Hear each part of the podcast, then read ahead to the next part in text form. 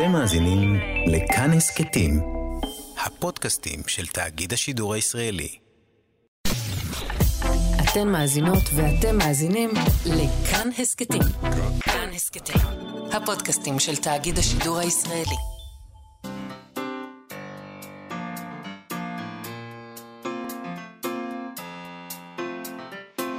מה שכרוך עם יובל אביבי ומה יעשה לה.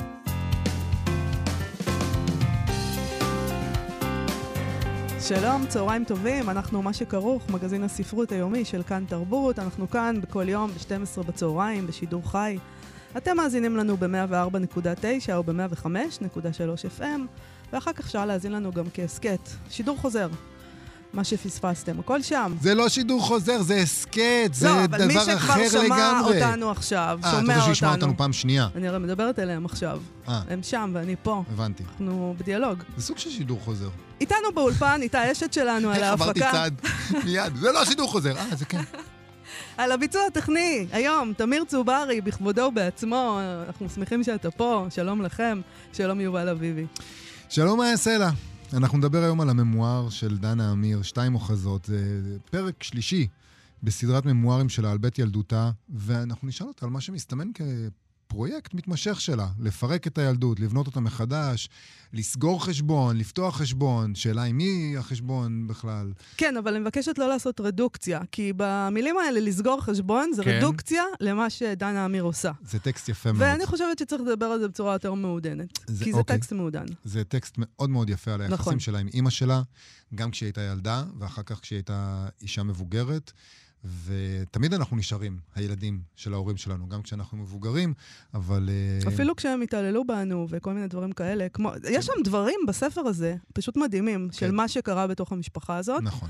אה, יש אה, רגעים שאתה עומד מול זה, ובשרך נעשה חידודין חידודין. בדיוק ככה. זה לא ייאמן, כאילו... אתה יודע, באיזשהו שלב שקראתי בהתחלה, כי זה ישר על ההתחלה נהיה כל הדבר הזה של איך, איך התנהלה המשפחה הזאת, כן. וסגרתי אותו ואמרתי, רגע, לא הבנתי, זה, הבנתי שזה ממואר, זה לא יכול להיות שבאמת כן. ככה קרה. אבל היא משחקת על הדבר הזה, על מה זה ממואר, ומה זה פרוזה, נכון. ומה זה בידיון. לך תדע. ולא לא רק יכול, זה, אה, אלא שכשאנחנו, אם אתה מספר לעצמך, אם אני מספרת לעצמי את הסיפור של המשפחה שלי, האם זה לא יהיה מזעזע אז זה גם גם, כן? אתה תגיד לי, לא יכול להיות שככה קרה. אז אז אותו אני- דבר. זה, זה מעניין, כי נגיד את הסיפור שלך אתה יכול לכתוב, ואנשים יחשבו שאתה מעשיית, אה, מעשיית אה, הכי מתוק, המעשייה הכי מתוקה והכי נהדרת והכי מתוקנת, ואתה תבחר חלקים אחרים ויגידו, "או, וואו, הוא בא מהתופת. יש איזה מישהו שגדל במשפחה נורמלית? זה מה אני שאני לא רוצה. האם זה יכול להתנהל בצורה נורמלית את איפשהו? יודעת, אה, היה לי פעם, אה, פעם חבר שהכל היה נורמלי, ואז אמרתי לעצמי, הכל היה נורמלי, הכל היה מסודר, הורים טובים." הורים טובים, אוהבים, נשארו ביחד, לא התעללו, לא כלום. ואז אמרתי, יאללה, איזה בטח טירוף מתחולל שם כשהדלתות מתחת, נסגרות. כן, נכון. איזה מרתף עם שלדים יש במשפחות אבל היה, הנורמליות. אתה, איזה, היה מרתף עם שלדים, או אני לא שלא יודע. נשארת מספיק זמן? אני לא יודע, אבל אולי זה משהו שאנשים ממשפחות שהן לא נורמליות אומרים לעצמם, שכדי לנחם.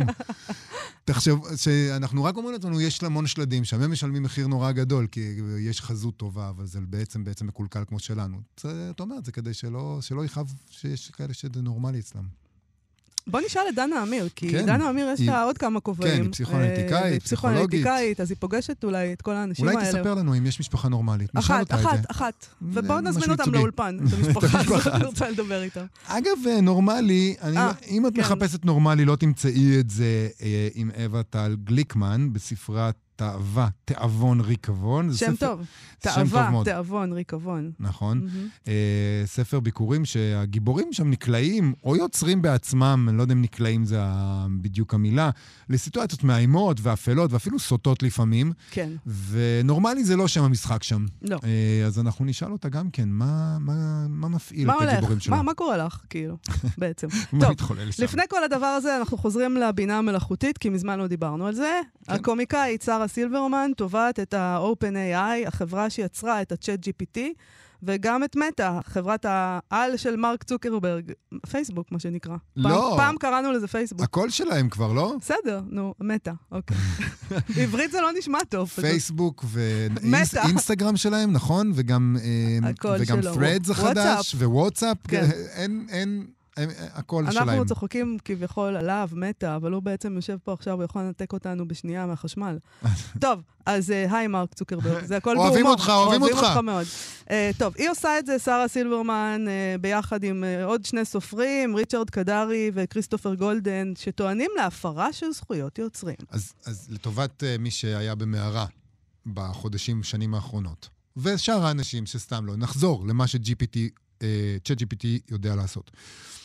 המודל הזה, התוכנה הזאת, סורקת מיליארדי טקסטים, תיאורטית. אני לא יודע מספר אמיתי, אבל נגיד מיליארד, מיליארדים, כן, כן, מיליארדים. כן. אה, ומפנימה אותם לתוך האלגוריתם שלה. היא הקוראת האולטימטיבי, היא זוכרת הכל, היא יודעת להשתמש בזה, היא יודעת לייצר טקסטים שיהיו דומים מאוד לאלה שכותבים בני אנוש, בזכות זה שהיא קראה המון המון טקסטים שבני אנוש כתבו, והיא גם יודעת לחקות סגנונות של סופרים מסוימים, או להציע תקציר של היצירה שלהם, או לענות בצורה אינטליגנטית לכאורה על שאלות שקשורות ביצירה שלהם. היא יודעת לענות תשובות שנראות אה, אינטליגנטיות או אינטליגנטיות לכאורה על כל דבר שבעולם, כי היא קראה על זה מספיק.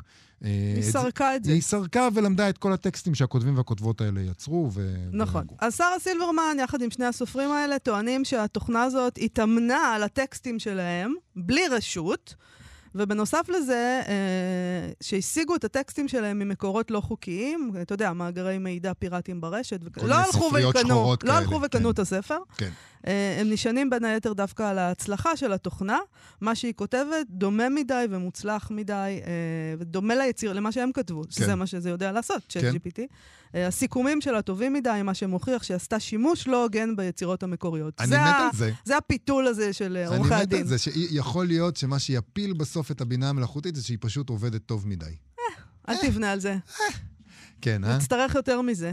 בסוף ב- צריך דברים שאני לא יכולה להגיד ברדיו, בשביל להפיל דברים. בקבוק תבערה, אני אגיד את זה. אוקיי. זה מה שאת חושבת, נכון? כן.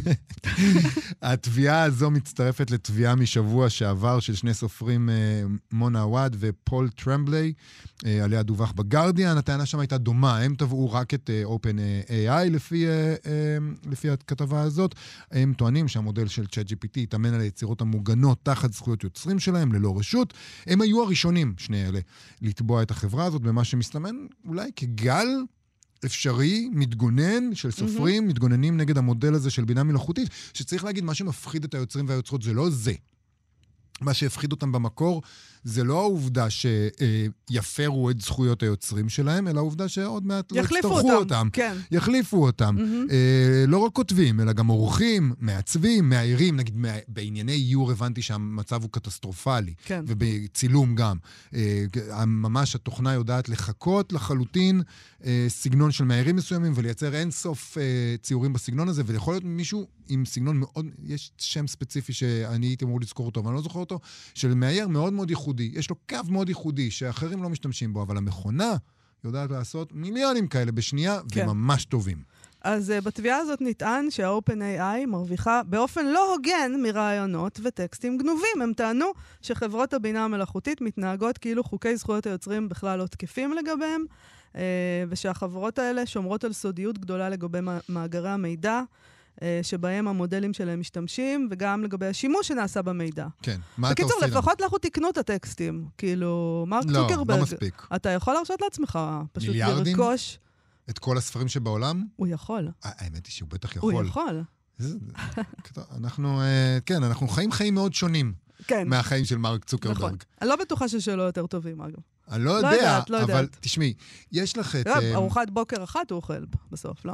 אה, אה, כן, אבל הוא הוא הולך וקובע קרב MMA עם אילון מאסק. אני לא יודע, הם מנהלים חיים מאוד שונים אני משלנו. לא הייתי רוצה לקבוע קרב MMA עם אילון מאסק. אני לא יודע. אתה אני- היית רוצה? אה, מרק צוקרברג מתאמן ב-MMA. נו. כיוון שאני מגיע מהעולמות האלה קצת ואני מתאמן, הוא עכשיו מתאמן בג'יוג'יצו אוקיי. ובאגרוף אבל היית תאילנדי. רוצה לפגוש את אילון מאסק באיזשהו אופן? יכול להיות שמרק צוקרברג, עם כל הזה, יכול להכניע את אילון מאסק. אה, זה אפשרי. טוב. זאת אפשרות. אבל את יודעת, זה מדהים, את מבינה מה הם עושים, מה האנשים האלה עושים? הם, הם כל כך משעמם להם, הם הקיסרים של האנושות, וכל כך משעמם להם שהם אפילו לא מבקשים מהגלדיאטורים להיכנס לזירה. הם אומרים, עזבו, אנחנו ניכנס לזירה, לחם ושעשועים זה אנחנו. אתה יודע מה קרה לקיסרים בסוף, בדרך כלל. כן. אוקיי. אה, אני מופתע שזה לקח כל כך הרבה זמן, הכיוון הזה. אני, ברגע ששמענו שהם סורקים ככה את היצירות ועושים בהם שימוש ומחקים סגנונות, אמרנו, אה, כאילו, ברור שזה תביעת זכויות יוצרים שמחכה לקרות, ואני מניח, אני מאמין שלא נשמע על זה לאחרונה. אנחנו ננסה להתעדכן מה בית המשפט אומר על זה, אבל זה נראה לי מאוד סבוך. אני לא יודע מה יגיד בית המשפט. אה, לי זה נשמע כאילו הסוסים האלה כבר ברחו מהאורווה ומאוחר מדי בשביל זה, למרות שאתה יודע מה אני חושבת על זכויות יוצרים בדרך כלל. כלומר, אני שצריך נורא בעד. אני נורא בעד זכויות יוצרים, אבל אני גם, כאילו...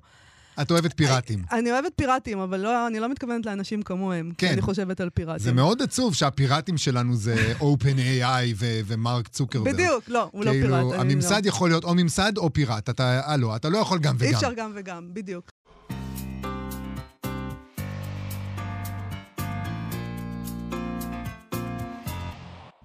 אוי ציפורה. זה טוב, כן. רציתי להגיד אוי מאיה. אבל אמרתי אוי ציפורה. אנחנו, מה שקראו, חזרנו אה, בבוקר שלאחר חגיגת בת המצווה שלי. עזב אבי את הבית לשנה אחת. הוא לא נפרד מאיתנו. נודע לנו על כך מפי אמי, שאספה את ארבעתנו מחורבלים בפיג'מות, בין שיירי הכיבוד והמתנות, וסיפרה שהלך ולא יחזור. אם היה איזה למה שמולמל חרישית על ידי מי מאיתנו, הוא לא נענה ביום ההוא וגם לא באלה שבאו אחריו. הקרע נמסר כעובדה. הנמענת היחידה של עזיבתו הייתה היא. אנחנו היינו שחקני משנה בתוך הדרמה הזו, שנתפסנו על ידה ואולי גם על ידו כחיצוניים לה. היא, אך היא תבעה מאיתנו נאמנות ללא רבב, ולכן אסרה עלינו להתגעגע אליו, או לחפשו. אסרה עלינו להתגעגע אליו. מהמם.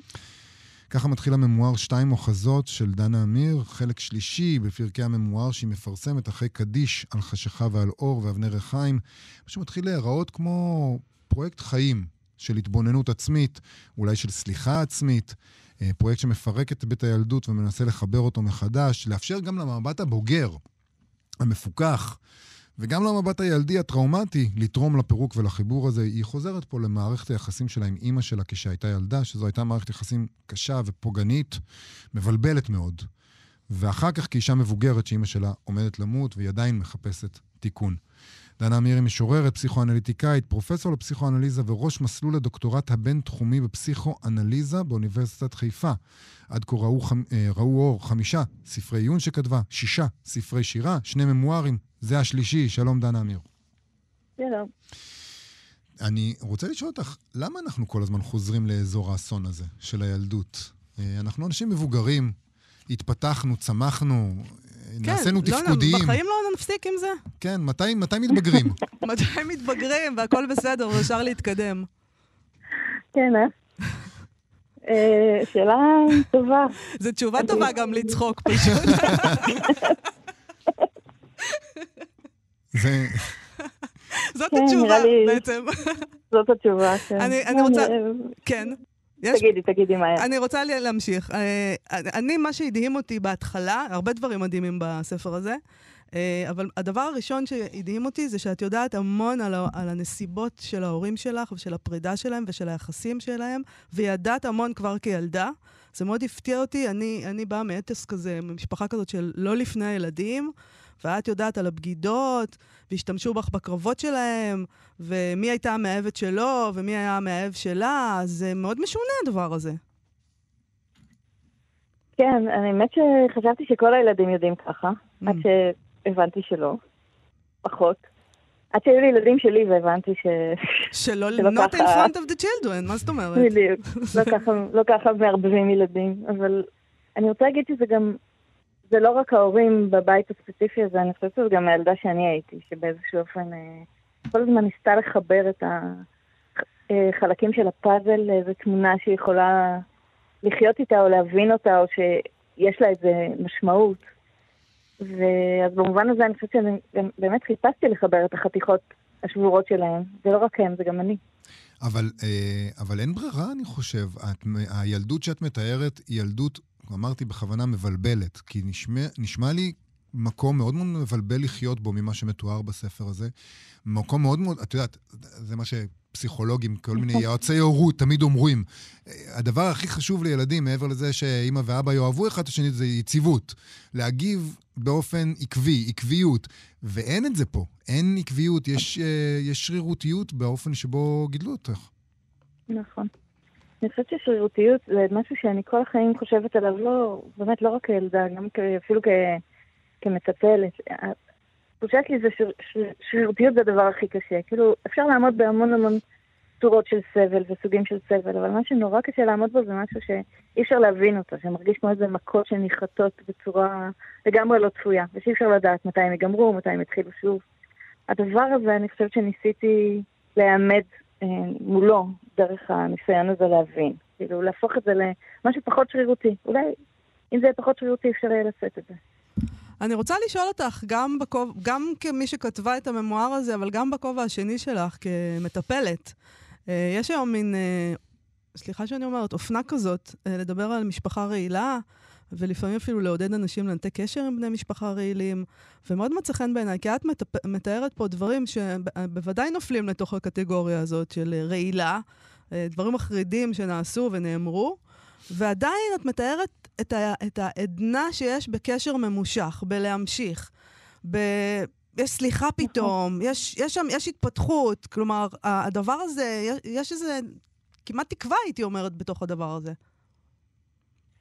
נכון. אני, אני מרגישה גם שזה ממש עבודת חיים שלי, העבודה הזאת של הסליחה, ואני רוצה להגיד שאחד הדברים שבגללו הממואר הזה באמת נכתב אחרון, למרות שבעצם המוות של אמא שלי קרה ראשון, מתוך שלושת הממוארים האלה. הוא בעצם היה צריך להיכתב ראשון. הוא נכתב אחרון כי זה מה שחיפשתי. חיפשתי איזה יד כותבת שיכולה להחזיק גם את ה... לא להתכחש לכאבים, אבל גם לא להתכחש לאהבה ולאפשרויות של התיקון. שאני חושבת שאחד הדברים הבעייתיים בתוך האופנה של ה... אמ, אני יודעת איך לקרוא לזה, האשמת המשפחות הרעילות, ששוב, יש, יש, יש בתוכה חלקים מאוד חשובים, שאי אפשר למחוק אותם ואסור למחוק אותם, אבל יש גם משהו שהרבה פעמים הופך לאיזה דו-מימד, אה, עולם תלת-מימדי, עולם שיש בו באמת כל מיני דברים. יש בו גם חלקים מאוד קשים, אבל גם עדינות ואהבה והשתדלות, שאני מקווה שהממואר הזה יצליח לתת גם להם מקום. זה מה שניסיתי. את כותבת, בקשת סליחה היא צורה של השבה. אה, למה את מתכוונת? אני חושבת שלסלוח זה ושוב, כרגיל בכתיבה, הדברים נכתבים קודם ואז מבינים אותם, אבל מה שאני חושבת שניסיתי להגיד במשפט הזה זה שסליחה מחזירה אלינו את מי שצלחנו לו וגם מחזירה אלינו את עצמנו. אז יש בפעולה הזאת של הסליחה משהו שמחזיר איזה סדר עולם למקום, לא בגלל שזה מוחק את העוול, אלא בגלל שזה נותן לעוול הקשר וגודל, אה, וגם מאפשר דרך ההקשר והגודל האלה להחזיק אותו בפנים כמשהו שלא משתלט על הכל. זה לא הופך להיות תמונת הכל, חזות הכל. אני רוצה לשאול אותך אה, על האבא בספר הזה, כי את כותבת בפתיח שאנחנו, שקראתי, את כותבת שאתם הילדים הייתם שחקני משנה. אבל אה, בספר שאת כתבת, את ואימא שלך השחקניות המרכזיות, ואבא שלך הופך להיות שחקן משנה mm-hmm. למעשה. הוא נוכח נהדר גם בספר, הוא מבליח, הוא חשוב, אבל הוא נוכח נהדר, וגם האחים והאחיות. זאת אומרת, את, uh, את הופכת אותם לשחקני משנה ומכניס, ו, ומרכזת את הדרמה סביב uh, אימא שלך ואת, שזה כמובן ברור, זאת מערכת היחסים, אבל כן אה, אני רוצה לשאול על, ה, על ההיעדר שלו גם בכתיבה. זה מעניין מה שאתה שואל, לא חשבתי על זה. כלומר, אני רוצה להגיד שהממואר הראשון, קדיש של חשיכה והלא, היה ממש כולו אבא. Mm-hmm. ובאיזשהו אופן, כן, אני חושבת שדווקא בגלל שהוא היה לי כל כך משמעותי, הייתי צריכה... לשים אותו רגע מאחורי הקלעים כדי לאפשר למשהו אחר להיות בקדמת הבמה.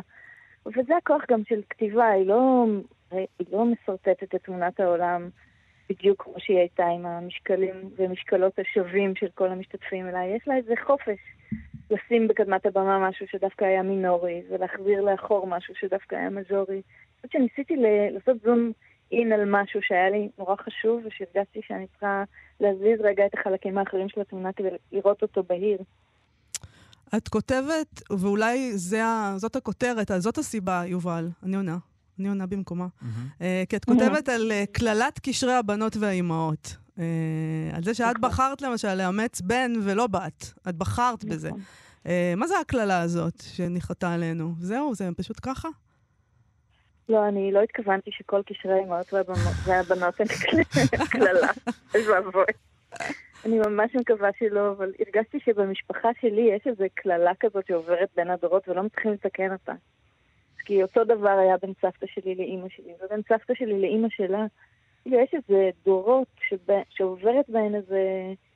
לא יודעת אם נגיד, כתבתי קללה, אבל אני חושבת עובר, עובר, עובר איזה חוסר אונים שקשור באפשרות של אם לי, להתקשר לבת. חשבתי על זה שבאמת זה קשר עם. עם פוטנציאל התיקון הכי גדול וגם עם פוטנציאל הקלקול הכי גדול. לכן הוא כל כך מושך ולכן הוא גם כל כך מפחיד, ואיכשהו אנשים במשפחה שלי לא הצליחו לתקן את הדבר הזה. ואת באמת אולי- במודע הלכת ואימצת, כשרצית לאמץ, אימצת בן. אמרת, אני לא ממשיכה את הדבר הזה. כן. אמרתי שאני לא ממשיכה את הדבר הזה. אני לא בטוחה שזו לא הייתה טעות אגב. יכול להיות שיש שם פוטנציאל תיקון ענק שגם החמצתי, אבל אולי הניסיון, אולי הכתיבה זה גם איזה ניסיון אה, לתקן באופן פחות קונקרטי, אבל בתוכי, את הקללה הזאת. את קראת לספר שתיים אוחזות, ויש לזה הסבר בתוך הספר. אני לא יודע עד כמה את רוצה לגלות, אבל זה כמובן גם...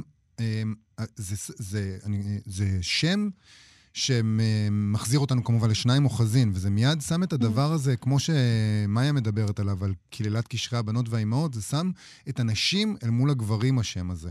אה, ועל הקיום שבתוך המשפחה של אימא ובת מול זכרים, נגיד, במשפחה. אה, זה מה שהשם אומר גם, מעבר ל... יש גם עניין בתוך הספר על מי שמחזיק בך ומי שאוחז בך, ולהחזיק בבן אדם לפני שהוא ילך. אבל, אבל, אה, אבל כן אני מרגיש שיש בשם הזה איזושהי אמירה לגבי אה, נשים מול גברים. אה, לא חשבתי על זה, אתה רוצה להגיד על זה עוד משהו? אני, אני חושב שכששמים את השם הזה, כשה, כשכולנו מכירים את השניים אוחזין, זה להגיד, אתם, הדיבור הוא כל הזמן, הוא באמת מאוד מאוד גברי. וגם הדיבור, נגיד, על, על אבא שלך, אבא שלך, נגיד, בספר הזה עושה קורבן אולטימטיבי בשבילך. נכון. את הקורבן האולטימטיבי בשבילך. הוא חוזר כדי, בשבילך. הוא, הוא חוזר כדי, ש, כדי שאימא שלך ואת uh, תסתדרו. Um, ואת אומרת, אוקיי, בסדר, אבל, אבל המהות היא השתיים, ולא השניים אוחזין, אלא השתיים האוחזות. כן. אה, טוב, זה מעניין מה שאתה אומר, אני צריכה לחשוב על זה. אני אגיד לך מה... טוב, אני אגיד לך אבל מה חשבתי אני על השתיים מחוזות. כן, אני חושבת חוזר בספר אה, על הרגעים האלה של המשולש. יש שתיים, נגיד, אני יושבת על המיטה של אימא שלי, היא כבר גוססת, אני מחזיקה את היד שלה והיא אומרת לי, אימא שלי מושכת אותי מהצד השני. או הרגע בחתונה שלי, שבו אימא שלי וסבתא שלי רבות עליי, מי תעמוד מתחת לחופה, מי, ב... מי כן. באמת גידלה אותי. כלומר, יש כל מיני משולשים כאלה שיש בהם שניים שאוחזים במשהו או במישהו ומנסים אה, כאילו לזכות בו, אבל בעצם קוראים אותו בתוך ההיאחזות הזאת שלהם בו.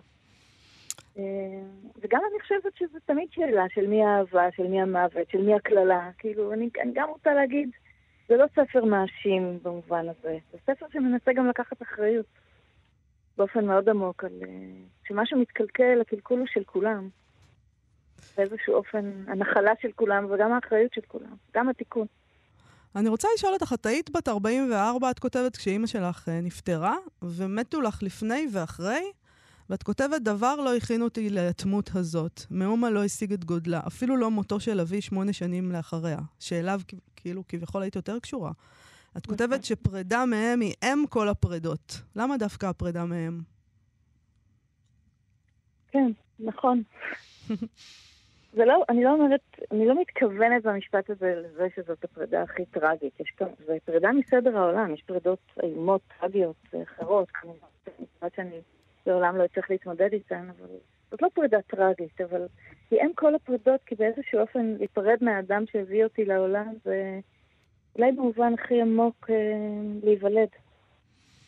Mm, אנחנו uh, צריכים עוד מעט לסיים. אני רוצה לשאול- לסיים שאלה שקשורה לגמרי לצורה ול, ולא לתוכן. כי הספר הזה, אני, אני חושב שזה ספר נהדר והוא מחזיק הרבה, אבל הוא קטן מאוד. וכתבת כבר שלושה ממוארים, שלושה חלקים, זה השלישי. ואני שואל את עצמי, למה בעצם לפרק אותם? למה לא, למה לא לכתוב ספר אחד, לעשות קנאוסגורד, לתת את... אה, ויויאן גורניק, למה קנאוסגורד? למה אתה ישר הולך לאיזה גבר כזה את מבינה? כי זה תמיד הגברים נגד הנשים, את מבינה? מבינה? ככה זה עובד. הוא עדיין תקוע עם השאלה הזאת על הגברים. אבל, אה, אבל למה, למה, למה לפרק את זה נכון. לממוארים קצרים וקטנים ו, ו, וממוקדים גם, שכל אחד ככה עוסק בדבר אחד? למה לא להפוך את זה לבאמת פרויקט אחד ארוך, גדול, מונומנטלי? גברי. כן. תראה, אמ, יכול להיות שאם הייתי יודעת מראש שאני אכתוב שלושה, זה מה שהייתי עושה. לא ידעתי. הם נכתבו כמו... זה היה אורך הנשימה של כל אחד מהם. אני לא יודעת למה הם נכתבו ככה, אבל ככה הם נכתבו, וכל פעם שסיימתי, אחד מהם חשבתי שהוא האחרון. לא עלה בדעתי בכלל שיהיה עוד אחד. אז הם או יותר יצאו לאור כמו שהם נכתבו, ויכול להיות שיום אחד הם גם יצאו לאור ביחד. דנה אמיר, שתיים אוחזות, יצא עכשיו אה, בהוצאת אפיק, אה, החלק השלישי של הממוארים שלך. אה, לכל מי שיש לו אימא, יכול לפי דעתי למצוא בו עניין. תודה רבה לך על השיחה הזאת. תודה רבה. תודה.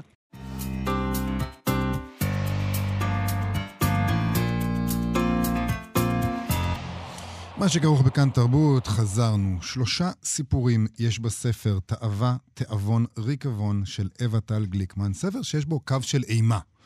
אה, ולי לא תמיד הייתה ברורה האימה הזאת, מה קורה שם. אה, בסיפור הראשון למשל, הגיבורה מכוערת, מפתחת אובססיה. אמרת את זה כזה בהיסוס כזה, נכון? אני לא יודע, מבטלים כן, היום על דברים כאלה? כן, זה גיבורה, מה זה? אבל זו הגיבורה. היא אישה שכאילו מסכנה, היא מכוערת, היא שמנה, היא דחויה, לא, אין לה שום סיכוי, לא אף אחד אם... לא רוצה אותה. לא... ככה, זאת הגיבורה, מה לעשות? אוקיי.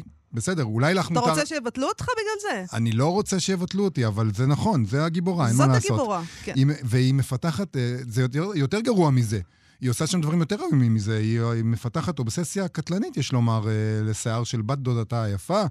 זה גורם לה לעשות פשעים איומים מעוררי בחילה, ממש. כשהיא רוצה לקחת את היופי הזה לעצמה. אתה נורא רגיש, כן. אני רגיש. אתה נורא רגיש. היא רוצה לקחת מהיופי לעצמה. נכון. איזה דבר יפה נכון. זה. נגיד בסיפור השני, האב יוצא לסיבוב על האופנוע שלו, והוא נכנס לאיזה אזור דמדומים מתעתע מאוד, שבו אולי נרצחת ילדה מול עיניו. ואני חושב אולי המפתח לשלושת הסיפורים האלה נעוץ בצורך של להיות מישהו שהוא לא בדיוק אתה. דורשים ממך, לוותר על משהו שאתה חושב שמגדיר אותך לדרישת החברה או המשפחה או הסביבה.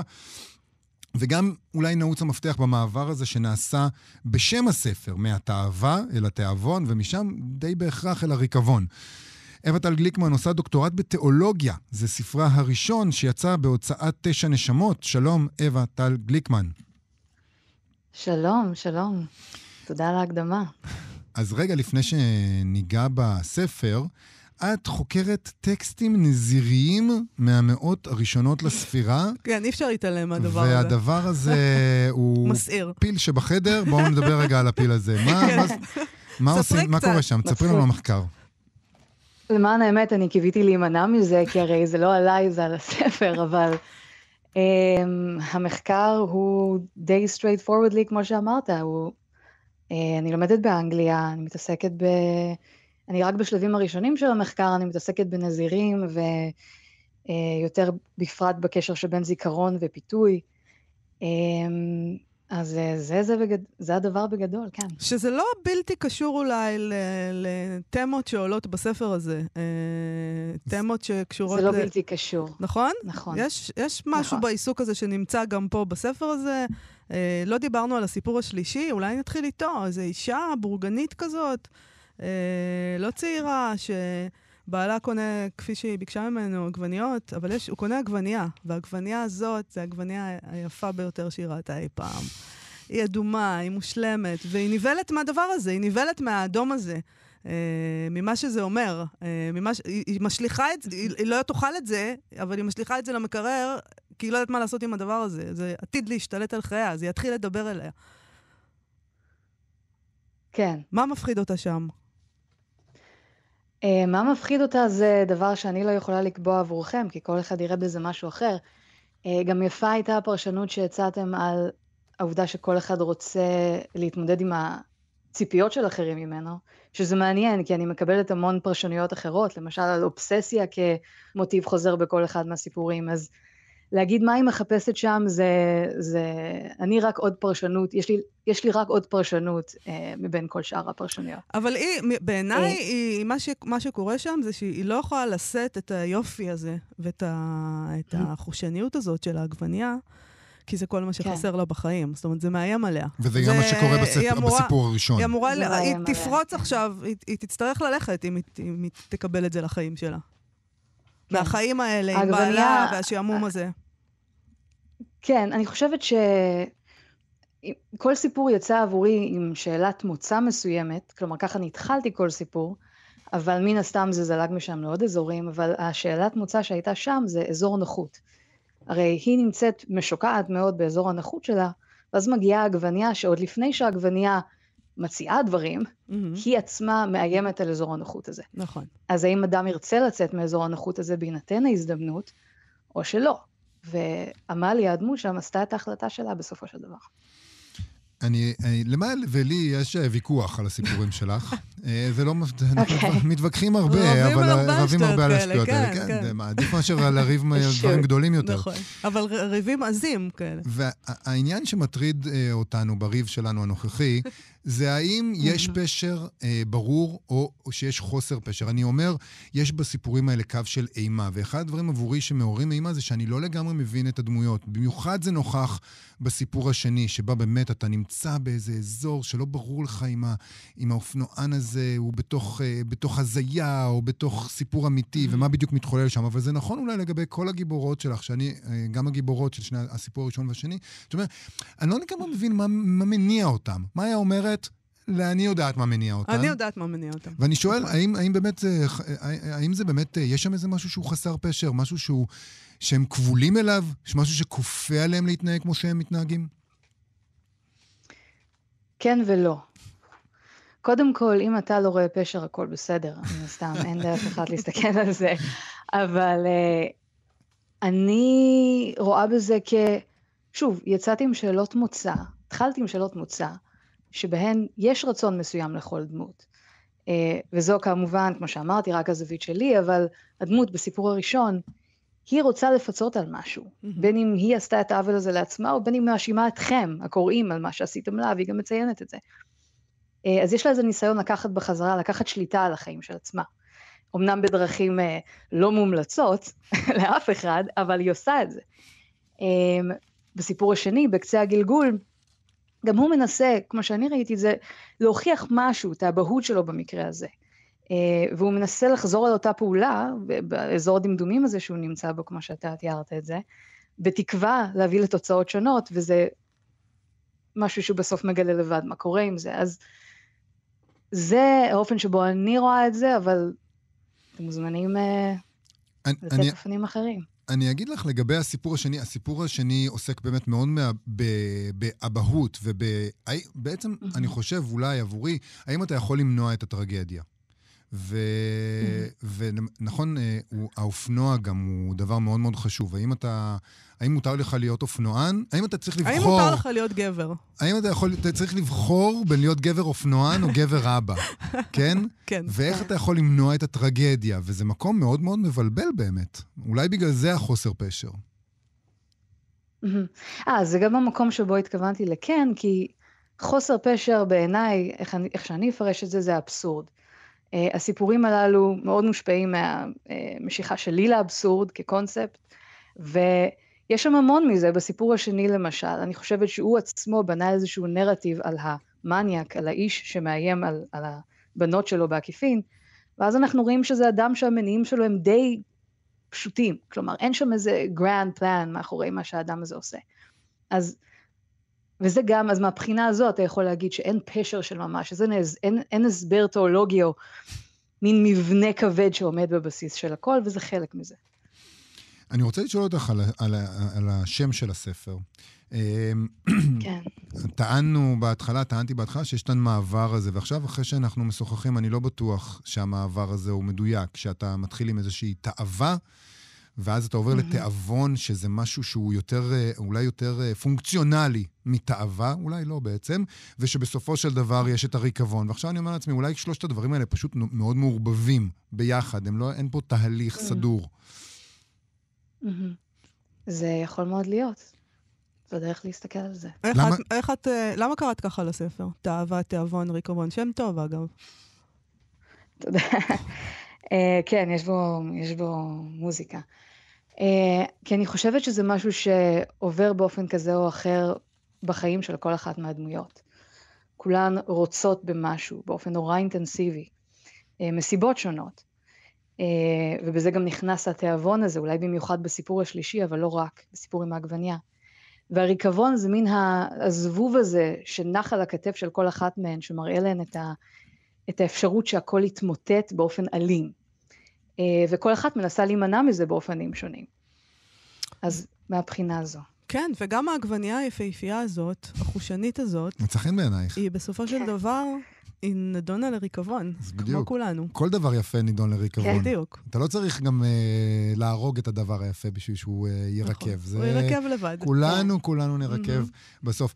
כמה, אה, כמה, האמת, אולי זה, לא- זה לא חבל. באתי להגיד כמה חבל, אבל לא, זה פשוט הטבע. תאווה, תיאבון, ריקבון, אווה טל גליקמן, יצא עכשיו בהוצאת תשע נשמות. תודה רבה לך על השיחה הזאת. תודה רבה לכם. תודה, להתראות. להתראות.